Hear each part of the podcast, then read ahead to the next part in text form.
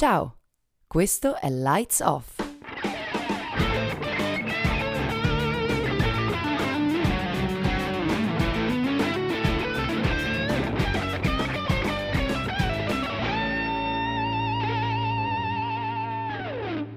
Ciao, sono Francesco e questo è Lights Off, il podcast che spegne i riflettori e accende le luci delle idee. Oggi siamo con Flavio Tranquillo, benvenuto Flavio. Flavio Tranquillo, noto giornalista e telecronista sportivo di Sky Sport, la sua voce è legata a molte delle partite più indimenticabili della storia del basket, scrittore di diversi libri, tra cui Lo sport di domani, Costruire una nuova cultura, di cui andremo a parlare oggi. Flavio, mi piacerebbe iniziare con alcune domande sulla tua esperienza personale. La prima domanda che ti vorrei fare è qual è il tuo primo ricordo legato al mondo dello sport? Qual è quel momento che ha fatto scoccare la scintilla della passione per lo sport? È facilissimo identificarlo, anche perché si perde nella notte dei tempi, vista la mia veneranda età. Di certo eh, è legato a qualche cosa che ha a che fare col calcio, perché è il primo sport con cui sono entrato in contatto, come era naturale, visto il contesto del tempo. Potrebbe essere la prima allo stadio potrebbe essere la prima volta che ehm, ho realizzato che mi piaceva giocare, anche se io sono totalmente negato alla pratica attiva dello sport, ma non per questo eh, non mi piace, eh, potrebbe essere una cosa del genere, sì. Parliamo del tuo ultimo libro, Lo sport di domani, costruire una nuova cultura. Nel libro racconti un nuovo modo di interpretare lo sport, una prospettiva in cui viene visto anche come qualcos'altro, come una forma di cultura, appunto. Perché secondo te lo sport può essere visto come una nuova forma di cultura? Eh, la precondizione per eh, parlare di questo, secondo me, ha a che fare con eh, una cattiva abitudine che abbiamo. Eh, io non mi tiro indietro e questa cattiva abitudine è quella di pronunciare questa parola che non a caso è intraducibile e intradotta, sport e sport in tutte le lingue, poi che sia deporo, deportes, ma insomma la sostanza è quella, sport e sport in tutte le lingue. Eh, e invece noi continuiamo a ritenere che sport sia una parola univoca, che esista un solo tipo di sport e che quindi lo sport sia una cosa sola è sempre quella cosa. È un concetto che secondo me porta a dei eh, risultati negativi. Eh, lo sport eh, amatoriale, lo sport di base, lo sport sociale, lo sport professionistico, lo sport iperprofessionistico, eh, sono tutti sport sicuramente, sono tutti legati da qualche cosa in senso astratto e filosofico, ma non sono assolutamente la stessa attività, non vanno guardati con gli stessi occhiali, non eh, vanno gestiti con eh, le stesse metodologie, anche perché se no si crea l'effetto che per esempio in questo momento secondo me si crea in Italia, un immaginario che è legato solo a una parte di questo sport, che è la parte mh, più in vista evidentemente, che è quella professionale, professionistica. E, eh, tutto il resto dello sport, che è la stragrande maggioranza numericamente e secondo me anche qualitativamente, che rifà il proprio immaginario eh, su quello che non tanto fanno, ma vivono i professionisti e poi cerca di attaccarci come, con, con dei cerotti eh, delle eh, attribuzioni in termini eh, vari, cognitivi, filosofici, morali, etici, eh, combinando così, secondo me, un pasticcio devastante che, visti i risultati, non giova allo sport in quanto istituto astratto e non giova neanche ai professionisti. Certo.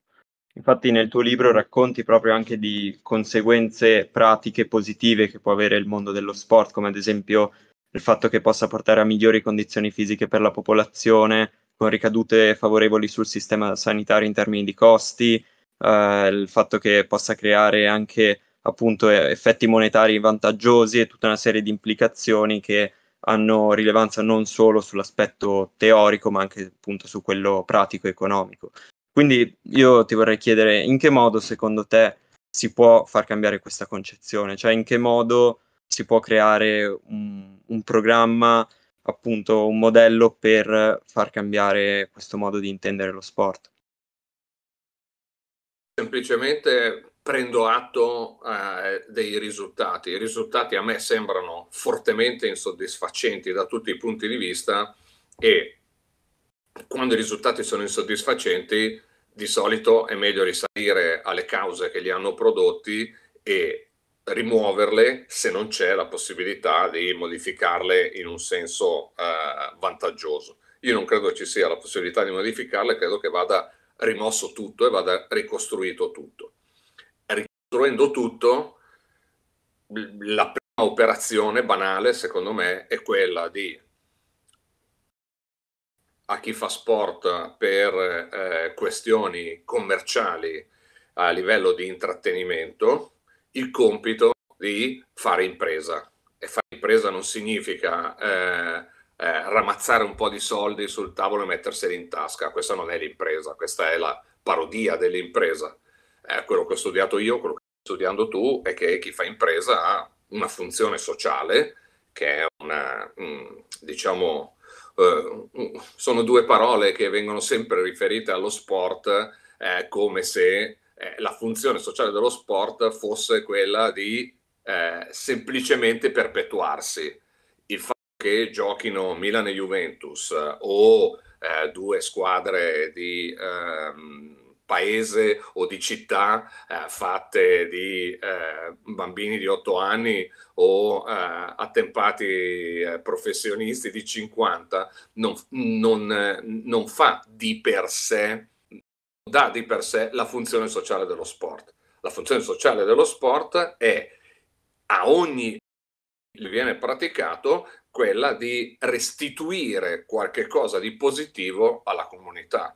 Mm, faccio un esempio. È evidente che creare una cultura del movimento ha dei vantaggi, per esempio, sul sistema sanitario nazionale. Eh, non è assolutamente necessario di per sé per creare una cultura del movimento sport. Può essere sufficiente fare una lunga passeggiata, una corsa o eh, prendersi una canoa e vogare eh, o prendersi un pallone e tirare dentro la canestro per due ore di fila. Questo sicuramente ha degli effetti positivi, naturalmente non ha gli effetti positivi che ha lo sport in quanto attività sociale. Allora, ho una riforma da suggerire perché non faccio quel mestiere e non ho questa ambizione, però se lo sport, eh, cioè la valenza dello sport è quella di essere un'attività sociale. Se è un'attività sociale bisogna identificare la funzione sociale di chi fa sport. La funzione sociale di chi fa sport a livello professionistico non è quella, come viene continuamente detto, secondo me in maniera empia, di ispirare i giovani a diventare campioni. Insomma, poi questa può essere anche una conseguenza, ma non può essere quella la funzione sociale. La funzione sociale di un'impresa è quella di generare profitti di medio-lungo periodo perché questi profitti creano un circolo virtuoso all'interno della società, creano eh, fonti di investimento e reinvestimento e quindi creano ricchezza in senso materiale, ma è molto importante questo senso materiale, per la società. Viceversa, eh, il motivo per cui sarebbe, io credo, importante eh, fare sport, far fare sport in età formativo-educativa ai eh, bambini, ai ragazzi, al massimo agli adolescenti, e questo evidentemente attiene a tutta un'altra categoria di impresa che è pur sempre un'impresa, ma è un'impresa che nella, mh, nei miei sogni gestisce un bene pubblico, che sia poi direttamente lo Stato a farlo o che sia qualcuno che ha una concessione da parte dello Stato è irrilevante, ma quando mi approccio a devo decidere eh, ehm, il business plan eh, di una squadra di calcio che fa la Champions League o quando mi approccio al problema, devo dare a tutti il diritto di fare sport in Italia, lo posso utilizzare, lo stesso immaginario, la stessa cultura e gli stessi parametri, ma onestamente è quello che si sta facendo. E infatti i bilanci delle squadre eh, de- dei club sportivi, non certo solo di calcio, diciamo, fanno rabbrividire gli analisti. E il diritto allo sport non c'è. Mi sembra sufficiente per concludere che eh, i risultati sono insoddisfacenti. E nel libro ti sei ispirato a qualche modello all'estero, in Europa in America? Ad esempio, tu sei un grande conoscitore dello sport americano in generale. Pensi che, ad esempio, non so, in America, con l'utilizzo dello sport, ad esempio, tramite i college, si, ci si sia avvicinati di più a questo tipo di concezione? O pensi che anche all'estero non ci sia un tipo di pensiero del genere? molto ridere l'idea, che tra l'altro è un'idea condivisa dalla letteratura accademica, che eh, il modello americano siano le Major League Baseball, l'NHL, l'NFL e l'NBA. Fa molto ridere. Cioè, l'ultima volta che ho controllato vive qualche centinaia di milioni di persone in America credo che facciano sport anche al di fuori eh, di quelle quattro leghe professionistiche o di tutte le leghe professionistiche, aggiungendoci l'MLS e qualche altra lega professionistica, credo che anche qualcun altro faccia sport, così come identificarlo nella NCAA o comunque nel modello universitario è ancora parziale. Eh, quello che l'America, secondo me, suggerisce è a nessuno verrebbe in mente di mischiare quello che fa l'NBA, impresa multinazionale privata con quelle caratteristiche, con quello che fa la NCAA, ehm, ente ehm, morale, di, credo lo definiremmo noi, eh, con finalità accademiche di un certo tipo, con eh, quello che loro chiamano grassroots sports, eh, che è mh, mm, il nostro sport di base il problema non è copiare e dire allora io ho una squadra professionistica, faccio come l'NBA, io sono la Boccone o la Cattolica o la Statale, faccio come North Carolina State e io ho una squadra di ragazzini faccio come la squadra dei ragazzini. Non è quello, perché mh, mm, semplicemente credo che in America questo principio, non della divisione, ripeto ancora una volta, perché poi è ovvio che tutto è tenuto assieme sia in termini eh, filosofici, lo sport quello è e quello rimane, ma anche è evidente che tutti fanno parte di un sistema lato senso sportivo, però nessuno Mm, a, a, nessuno verrebbe in mente, non perché sono bravi, forse perché sono, meno, sono molto, più, eh, molto più limitati di noi, a nessuno verrebbe in mente di ragionare come ragionano nell'NBA eh, a livello di base o viceversa, eh, cosa che invece noi continuiamo a fare. Eh, e questo significa poi eh, avere delle inefficienze che si traducono nelle conseguenze di cui ho parlato. Sono conseguenze negative in termini economici, conseguenze negative in termini sociali e quelle economiche sono davanti a tutti, davanti agli occhi di tutti e quelle sociali stanno nella difficoltà di accesso allo sport e nell'incredibile asserzione eh, in cui nella stessa frase si dice che lo sport ha una funzione sociale, però lo fanno i volontari quando capita e se capita e se trovano in qualche maniera dei soldi. Eh, queste due cose non stanno assieme. Se uno dovesse dire che eh, l'istruzione ha una funzione sociale e quindi eh, che eh, si, si eh, dà istruzione se capita con dei volontari che dopo aver lavorato otto ore vanno a, eh, a insegnare greco, latino, matematica, credo che ci sarebbe una corretta sollevazione di popolo e invece però lo sport che ha, e io credo che ce l'abbia, lo stesso valore formativo ed educativo invece viene somministrato quando capita, se capita, da chi capita.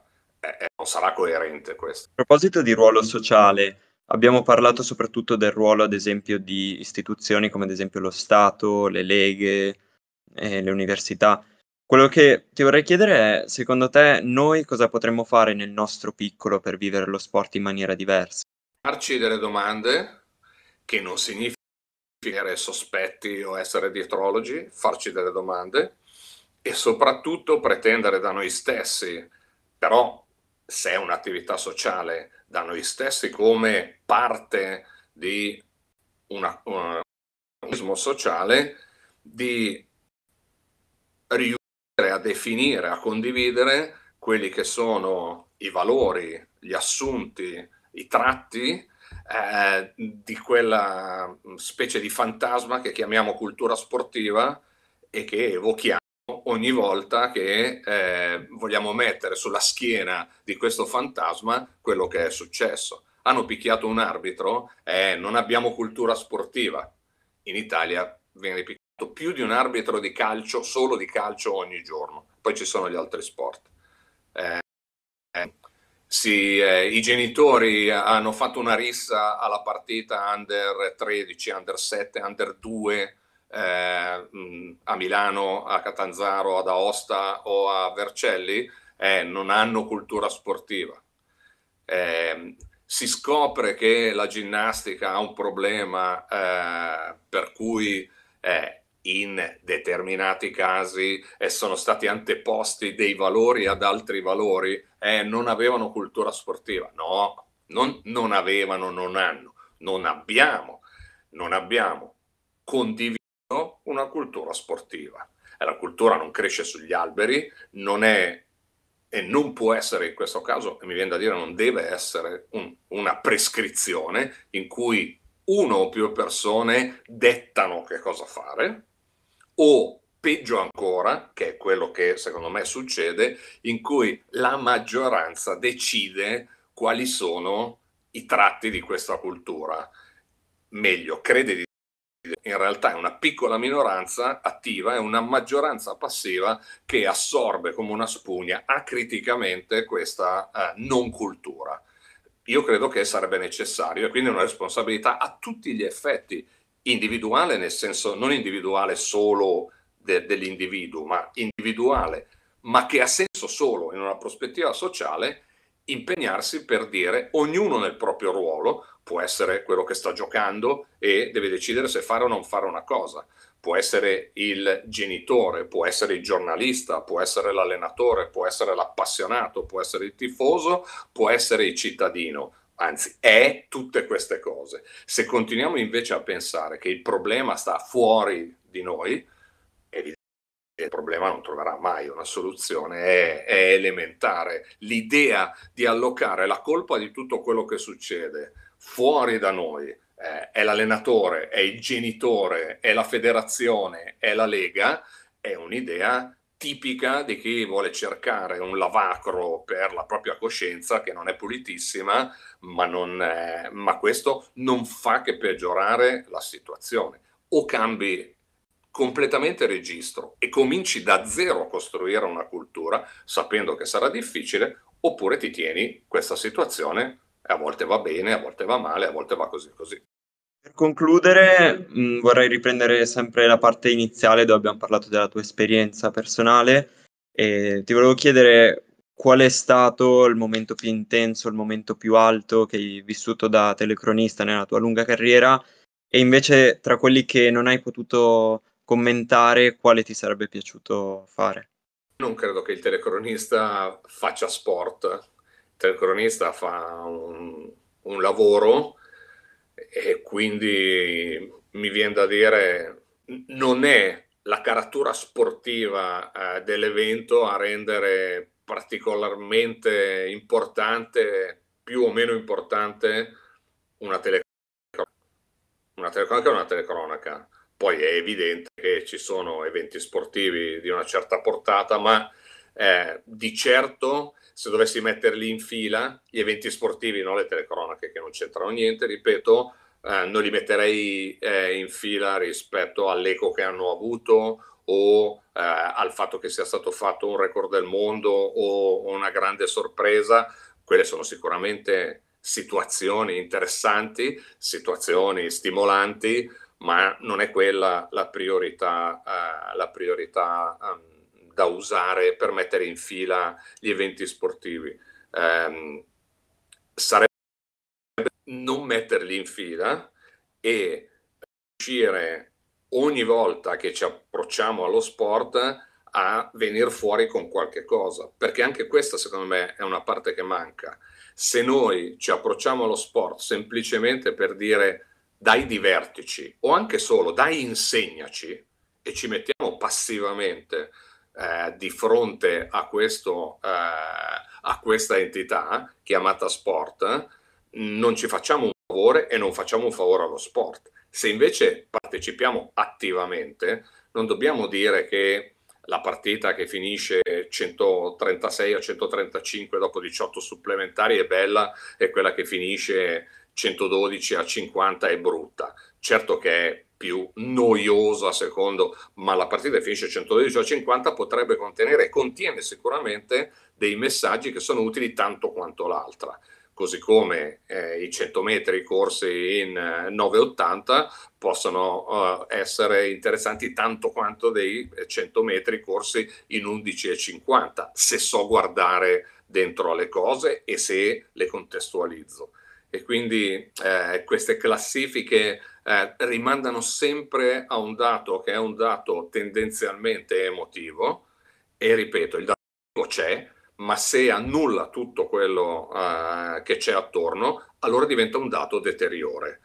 E, e, a forza di spingere sulla leva emotiva, spingere sulla leva irrazionale, spingere sulla leva eh, passionale, eh, nello sport si sono giustificate cose indicibili e terribili e si continua a farlo. Per cui io vorrei non indulgere in questo, se posso. Perfetto. Grazie mille Flavio. Grazie di essere stato qui con noi, grazie ai nostri ascoltatori e ci sentiamo alla prossima, alla prossima puntata di Lights Off. Lights Off non finisce qui. Ci trovi anche su Instagram, Telegram e soprattutto sul nostro blog